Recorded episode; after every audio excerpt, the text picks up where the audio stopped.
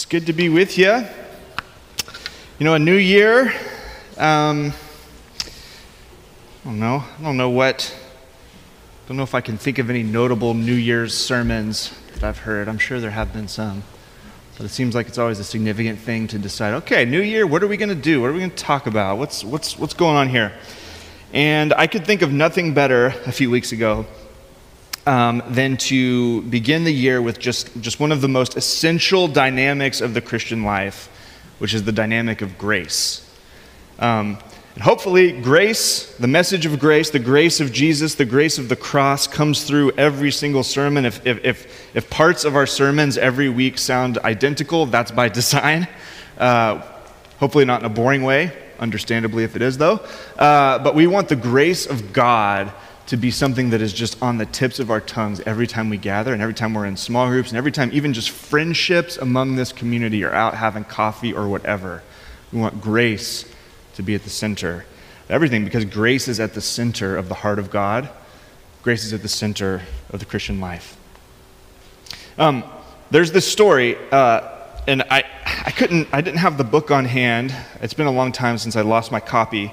Um, I found the quotation online from the book, but I couldn't track down if there's like a footnote or, or, or something. So I hope this story is true, but um, in one of his books, Philip Yancey records this story. Um, I'll just read this. I'll read how he, how he teased this up. This is from Philip Yancey's book, What's So Amazing About Grace. He says During a British conference on comparative religions, experts from around the world debated what, if any, belief was true to the Christian faith. They began eliminating possibilities. Is it the incarnation? Well, other religions had different versions of gods appearing in human form. Was it the resurrection? Again, other religions had accounts of return from death. The debate went on for some time until C.S. Lewis wandered into the room. What's the rumpus about? He asked. that sounds like very C.S. Lewis. We don't use the word rumpus enough. What's the rumpus about? Lewis asked and heard in reply that his colleagues were discussing Christianity's unique contribution among world religions. Lewis responded, Oh, that's easy. It's grace. It's grace. Um, hopefully, if you're a believer, you, you believe that Christianity is uniquely true amongst the world religions. Um, but is, is grace the thing that essentially distinguishes it from the others? Maybe. Either way, you don't find it a whole lot of places other than the cross. Um, and uh, truth, truthfully, we honestly, many of us, we just prefer other things other than grace uh, because they're simpler. We, we, we might prefer things like karma, cause and effect, things where you know if you act a certain way, you'll get this result. And if it's a God, you know if you do the good things, He'll reward you. If you do the bad things, He'll punish you. And at least things are fair and square and simple, right? I think on some level, many of us, we almost just, we gravitate towards that because it's at least understandable to us. It's at least predictable, at least can give us some sense of rhythm and routine. But grace, grace can produce misunderstandings all its own and strange reactions in people. Two things. One, tireless striving. People can, can react to the Christian message with tireless striving and like kind of building yourself up by your bootstraps or whatever because we don't often believe. Even though we hear yeah yeah grace i know the grace i know about the free gift of god. Even though romans 6.23 says for the wages of sin is death but the free gift of god is eternal life in christ jesus. That being the case we still don't really believe oftentimes in our heart of hearts down in the core of who you are in the, in the innermost place we don't believe that god is actually really that generous really that gracious really that loving really that kind um, so we think, even though we might affirm grace with our lips, and the ways we actually live our lives, we're tirelessly striving to earn His love. Tirelessly striving, striving to earn His love, because if we stop for a second, then maybe, we, maybe we'll lose His love. Maybe we'll fall out of favor with Him. Maybe we'll fall from grace, as the phrase goes. Grace can also produce something you might call lazy presumption because we often take grace as license not to pursue him as he's called us to. So, um, we can subconsciously begin to think that grace somehow overwrites the commands of God. So there's a lot of commands of God in the New Testament, even specifically the New Testament. Think of the whole Sermon on the Mount, Jesus' kind of trademark signature sermon where he lays out the ethical vision for life as his community of people in his kingdom. It's a lot of laws. It's a lot of do this, don't do this. Right? So we can begin to think, though, that if we really understand grace, like, oh, well, then like, surely those laws are kind of meaningless or irrelevant, or we don't really have to do that or this or whatever, and we get muddled on that. We begin to think that our obedience actually has nothing to do with how He's going to extend His loving, healing rule into our lives and into our communities and into the world. The scriptures don't talk about, or I'm sorry, the scriptures do talk about free grace, the free gift of God but we often degrade that into what Dietrich Bonhoeffer called cheap grace. Cheap grace, presuming on the grace of God as an opportunity or an excuse to actually reject the very things that God is calling us to. So these two reactions probably make sense to both of us. Even if you've been a believer for some time and you've got this concept of yes, God is gracious, the way I am saved is through his through faith in him. Salvation by grace alone, through faith alone, in Christ alone. Yes, got it. Got the tattoo or whatever. Like, I understand that. But I'm guessing that most of us, myself included, I can speak, I'm not guessing, I know, myself included, I find myself drifting into these two sort of diversions from grace. Sometimes effort, like striving tirelessly to achieve his love, or just lazily presuming that I've got his love and that I don't really have to do anything as a result. Um, we don't know what to do with grace often. We don't know how to sit with it in its fullness. So I thought today, as we kick off a new year, I want to keep it short, I want to keep it simple, and I want to just help us look at a passage that I think speaks into the relationship between all of these things and how grace is meant to actually work in our lives. I could think of no better way to kick off a new year than just with that simple message. Here's grace, and here's what we do with it. So, Philippians, Philippians chapter 3. This was written by the Apostle Paul. And we'll, we'll, uh, I'll, I'll fill in a little bit of context as, as it's required here, but I just want to read this passage for you real quick. Paul says, he says, Not that I have already obtained this or am already perfect. I'm not perfect. But I press on to make it my own because Christ Jesus has made me his own. Brothers, I do not consider that I've made it my own. But one thing I do, forgetting what lies behind and straining forward to what lies ahead, I press on toward the goal for the prize of the upward call of God in Christ Jesus. And let those of us who are mature think this way. And if in anything you think otherwise, God will reveal that also to you. Only let us hold true to what we have attained. So I just want to take this in, in three, piece, three parts here that I think will help us kind of make sense specifically of the idea of grace. First of all, the first verse and a half, verses 12 to the first part of 13. Here we see Paul highlight his present imperfection. And this is the same Paul who preaches, I mean, he, he wrote so many of the New Testament books. He was a pillar of the developing Christian church and, and the theological world that it birthed. Um, he knew grace. He knew grace. He was influential. He was one of the key foundational leaders that got the church off the ground. Um, but he himself, he himself starts with this kind of interesting thing. He says, I have not obtained this. And what does he mean by this? Well, we'd have to go back and look at verses 10 and 11, give some context. In verse 10, he says, That I may know him and the power of his resurrection, may share his sufferings, becoming like him in death, if by any means possible I may attain the resurrection from the dead. So, what he means, I'm not saying I've obtained this. What he means by this is becoming like Jesus in his death and in his resurrection power, becoming like him, even in the resurrection, it, coming into a state of perfection. Coming into a state of perfection. Paul is saying he has not arrived as a Christian. Again, it's the Apostle Paul. The Apostle Paul himself. In process of writing Christian scripture spirit breathed Christian scripture, even he says, I've not arrived. I'm not perfect. You know, one of the goals of the Christian life is what theologians call cruciformity or being conformed to the image of Christ. And when we talk about salvation, salvation is a word that comes up all the time in the church. Saving, God's saving grace. What does it mean for God to save us? They're all, I mean, we could spend weeks and weeks and weeks and weeks and weeks talking about all the different aspects of salvation. But I want to talk about three just very briefly. Number one, we could talk about the fact that Christ has saved us, that he has justified us by granting us his righteousness before God. So that's something that's happened in the past. If you, if you are a believer in this room, at some point you placed your faith and trust in Jesus, and he did save you. You were saved. You were saved. He justified you, He granted you His righteousness before God. Past. Presently, we can say, it's right to say that He is saving you, He is saving me.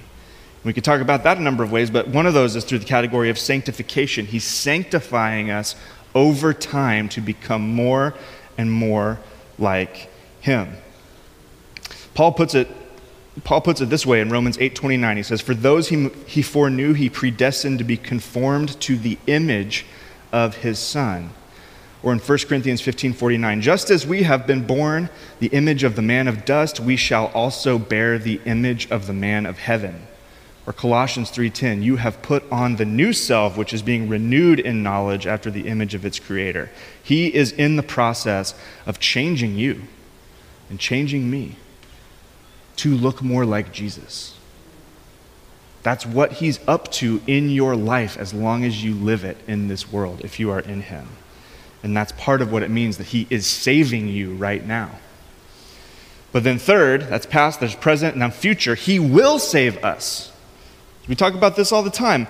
We are in a state of anticipation. We might have Jesus, and there's nothing greater than having Jesus in this life, but we're waiting. And we just talked about it with Advent. We are waiting his second coming the hope that we have in the scriptures is that Jesus is coming back to wipe away every tear, to set every broken thing right, to eliminate sin from the world, to end every instance of evil and injustice, and all these subcategories of what the Bible calls sin.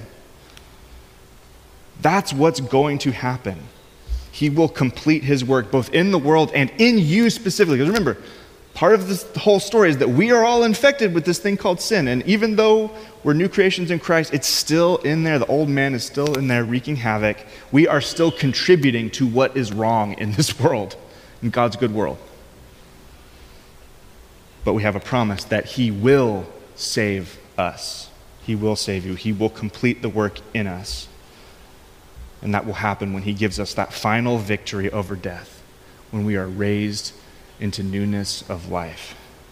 No longer to have this, this sinful flesh, but a perfected resurrection flesh, flesh like the one Jesus had when he walked out of the tomb.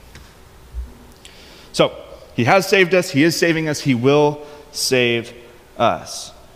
Those categories are important because, you know, if you flatten all that, you can begin to get weird, you know, weird thinking about how this all works. Paul recognizes with all these different elements going on, that he is not perfect, nor is he expected to be right now.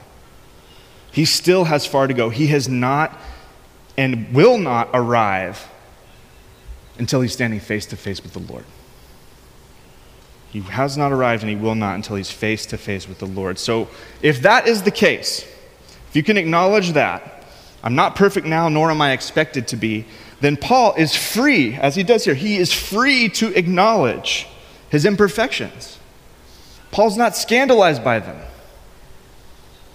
He doesn't have to pretend that they aren't there. He can just rest in humility, knowing that, look at that, Christ Jesus has made me his own. Even as I am right now, even as I was when he, when he appeared to me on the road to Damascus as I was just walking away from killing Christians, killing the disciples of Jesus, he made me his own in his grace.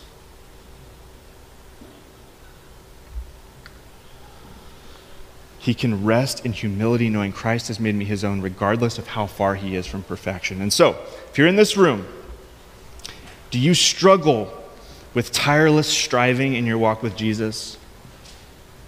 Either now or at some season in the past, perhaps some season in the future?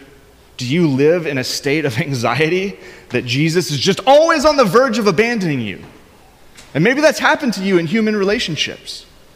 Maybe a parent, maybe a friend, maybe a spouse, maybe a child, maybe, I don't know, some mentor or something has abandoned you, and you begin to think, like, that's just what people do. That's, what, that's how every significant relationship is going to end. Do you fear that with Jesus? Do you struggle to acknowledge and confess your sins because you've got to pretend you've got you're in this game where you've got to pretend that like you've got everything together and that you don't have any issues or struggles or whatever? Well, like Paul, if you are in Christ and you're under his grace, there's freedom here to admit your shortcomings without anxiety, without scandal, without fear of rejection from the God of the universe.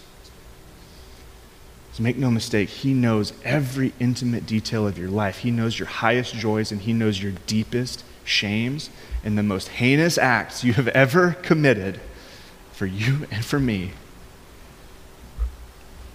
And He says, I want you. I love you. Even the, your darkest day, maybe that was a week ago, maybe that was six years ago, maybe it was 20 years ago, maybe it's going to be tomorrow.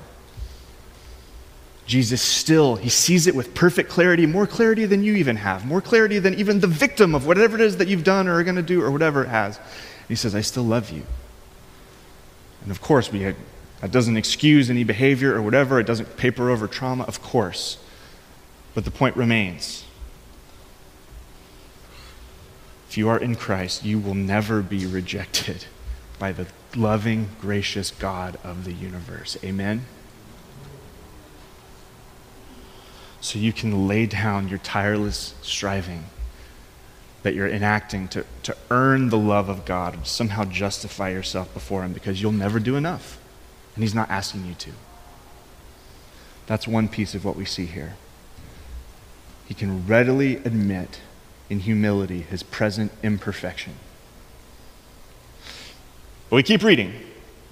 We keep reading. And this can seem a little contradictory as we keep going. He says, But one thing I do, forgetting what lies behind and straining forward to what lies ahead, I press on toward the goal for the prize of the upward call of God in Christ Jesus. So, right after acknowledging, I'm not perfect, I have so far to go, I have not made this thing my own, he says, I'm going to strain this is, this is like athletic competition language. I'm going to fight hard after the prize, which is the upward call of God in Christ. And he sees these two things going hand in hand. What's the thing that he does? Well, it's, it's kind of a dual motion here. One is forgetting the past. And if you'd read a little bit earlier in Philippians, you'd see he was, he's talking about leaving behind anything that might have allowed him to rest on his laurels previously. He talked, this is that passage where he talks about all his kind of credentials as a Jew and as a Pharisee.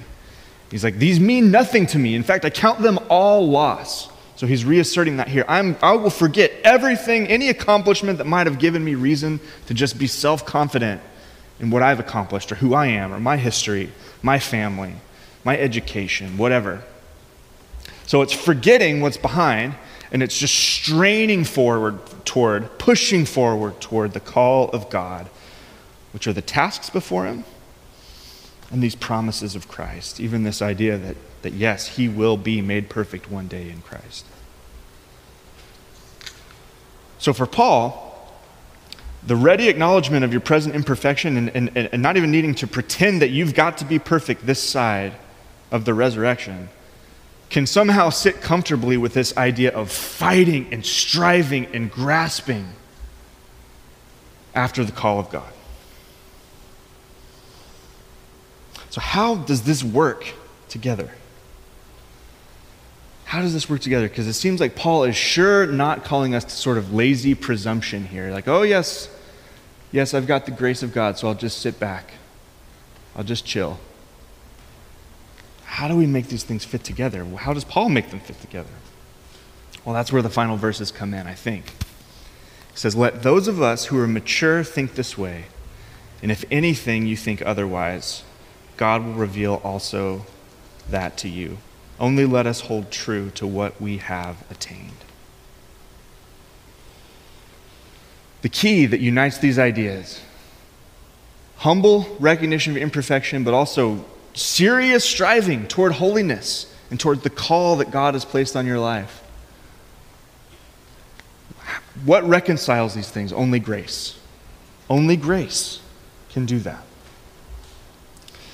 Verse 15, we're, we're not going to focus on it right now, but verse 15 is amazing. Don't, let's not, we're going to have, have to a little bit, you know, not plumb its depths, but Paul has this really interesting thing where he says, look, some of you are not going to, you're not thinking the same way I am about this. You're going to disagree with me. And he basically is like, I'm not going to pick a fight with you right now. He says, but God will reveal that also to you. So he's acknowledging that even in this, like, okay, how do we make sense of this? How do we sort this all out? That the God of the universe bends down to reveal to you what you need to grow into maturity. And we talk about that. We talk about, yes, we're indwelt with the Holy Spirit. Yes, we're being sanctified. But just, to, just deal with that for a second. Like, the God of the universe will reveal whatever you need to grow into this kind of maturity he bends down and he, has, he will not leave you in the mess, but he will teach you. He will, he will speak to you. He will lead you. He will guide you. What a privilege. That is a monumental act of grace right there. He makes the move to come and bring us what we need to grow. But then verse 16, I think, is the key. And that's a phrase, uh, verse 16 is a verse that you can read that and, you, and, it might not strike you as particularly powerful or whatever, but I, I, this is one that's just floored me ever since it, it, it really hit me, which I think was like sometime in college. Only let us hold true to what we have attained. This is, this is it right here. What have we attained? Well, he's already mentioned that Christ has grabbed hold of him. And if you're in Christ, Christ has grabbed hold of you.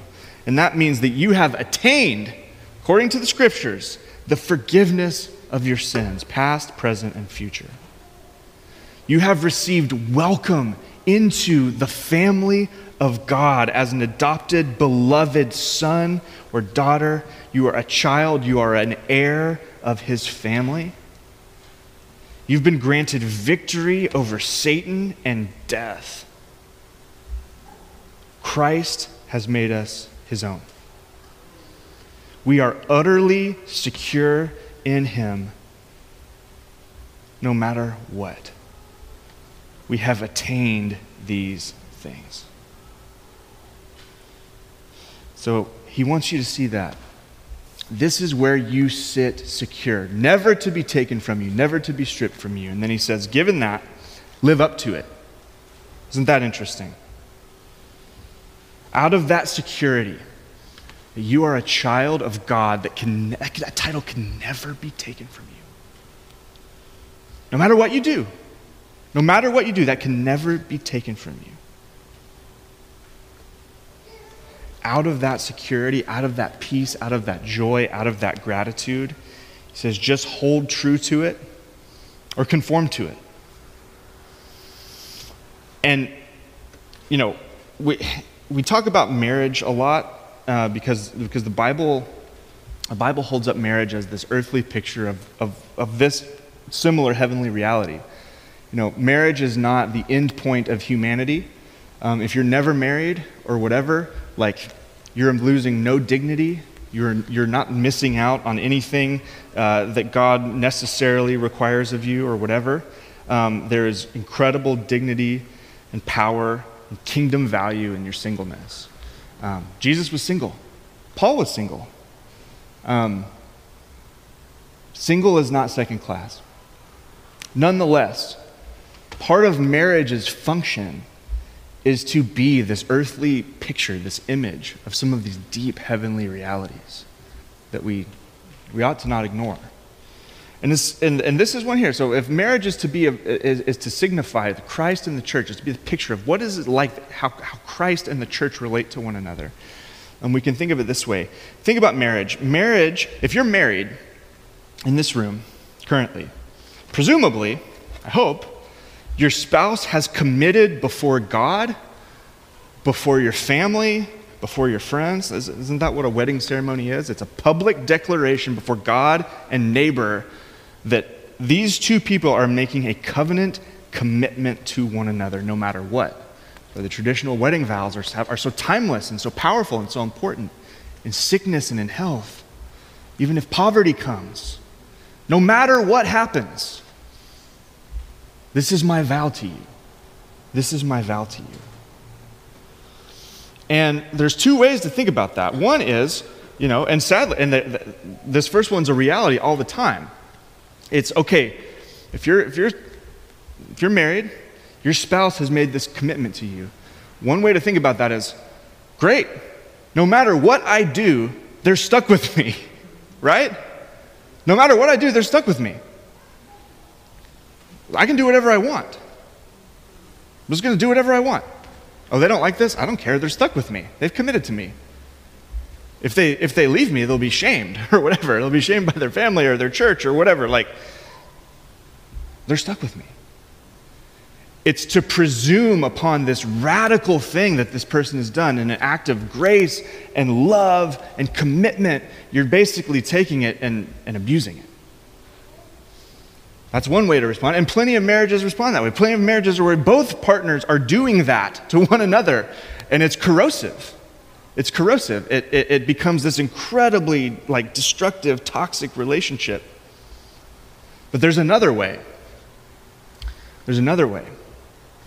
And that is to see this commitment that your spouse is making to you. They have committed to me no matter what.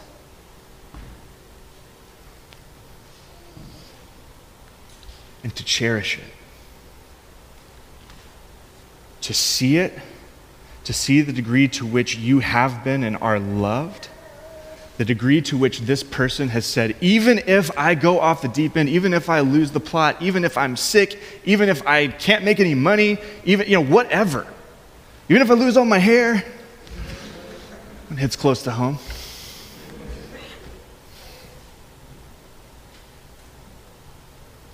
They love me, they're committed to me. How could I not want the absolute best for them? How could I not lay down my life to serve this person? How could I not give everything to them? In both of these scenarios, the end result's the same. You've got a marriage, and it's going to stay together. These people are committed.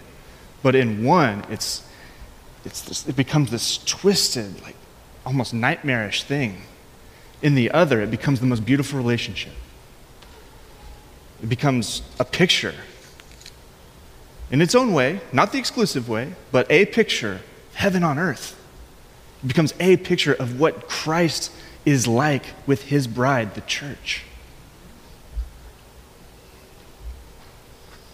If you truly understand the degree to which you have been and are loved, and I say that to all, if you're in Christ, you are truly and deeply, fundamentally loved by the God of the universe, and He has committed Himself to you no matter what.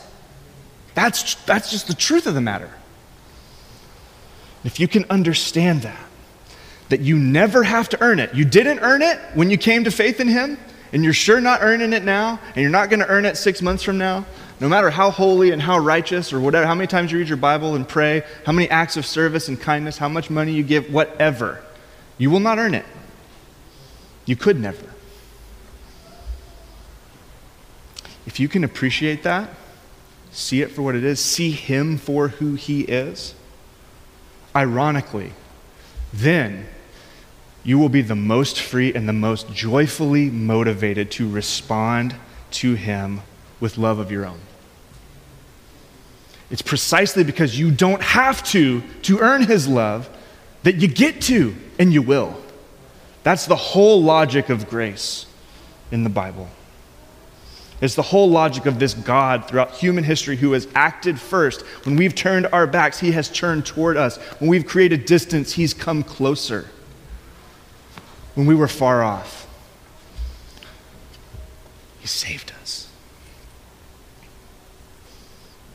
Not because of anything we had done, but precisely because there is nothing we could do to get him to do it. That is grace. And if we understand it, we don't sit back in presumption. Yes, God loves me, so I will do whatever I want. Nor do we have to wring our hands and be stressed all the time, like, oh, can I earn this? Or I better do more today so that I can actually be comfortable and, and trust that He really does love me. We get to avoid all that mess. We get to avoid both sides of that thing, and we get to simply say, I am beloved by the King.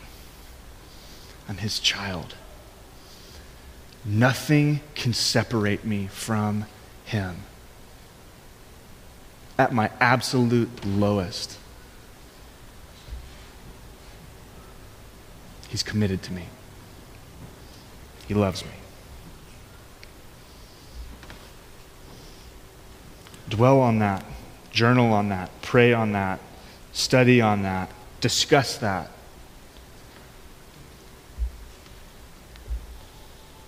And see if your life doesn't look radically different tomorrow than it does today. So, are you imperfect? Join the club. Just join the club. Don't pretend otherwise. And don't stress. If you're in Jesus, if you've trusted Him, you are secure for eternity in His love.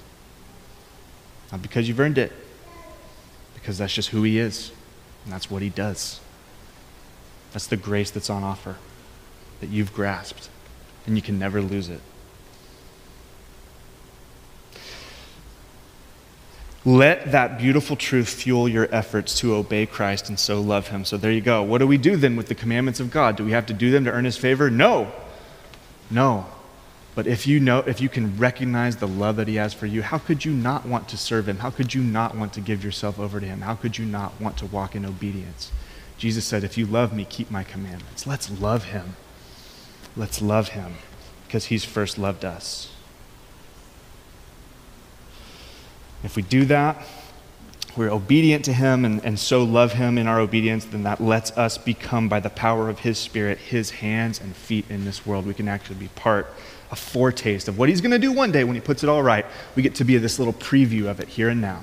Even in this little church, Door of Hope Northeast, we get to be this window into this beautiful future that's coming. Amen? Do you not know Him? Room this size? I presume there's somebody in here that doesn't that doesn't know Jesus. Maybe you're checking him out. Come and taste the amazing reality that though the wages of sin is death, the free gift of God is eternal life in Christ Jesus our Lord. Trust him today and receive a gift that can never be taken from you. A love that will never grow cold from him. A grace that can never be exhausted, but that will utterly, utterly change your life. Come find me after service if that's you. Love to pray with you. Grace of God is a mysterious, it's a confusing thing. It's easy to fall off one side or the other of it, but if we can glimpse it, if we can grasp it, there's nothing more beautiful and more powerful. Amen? Let's pray.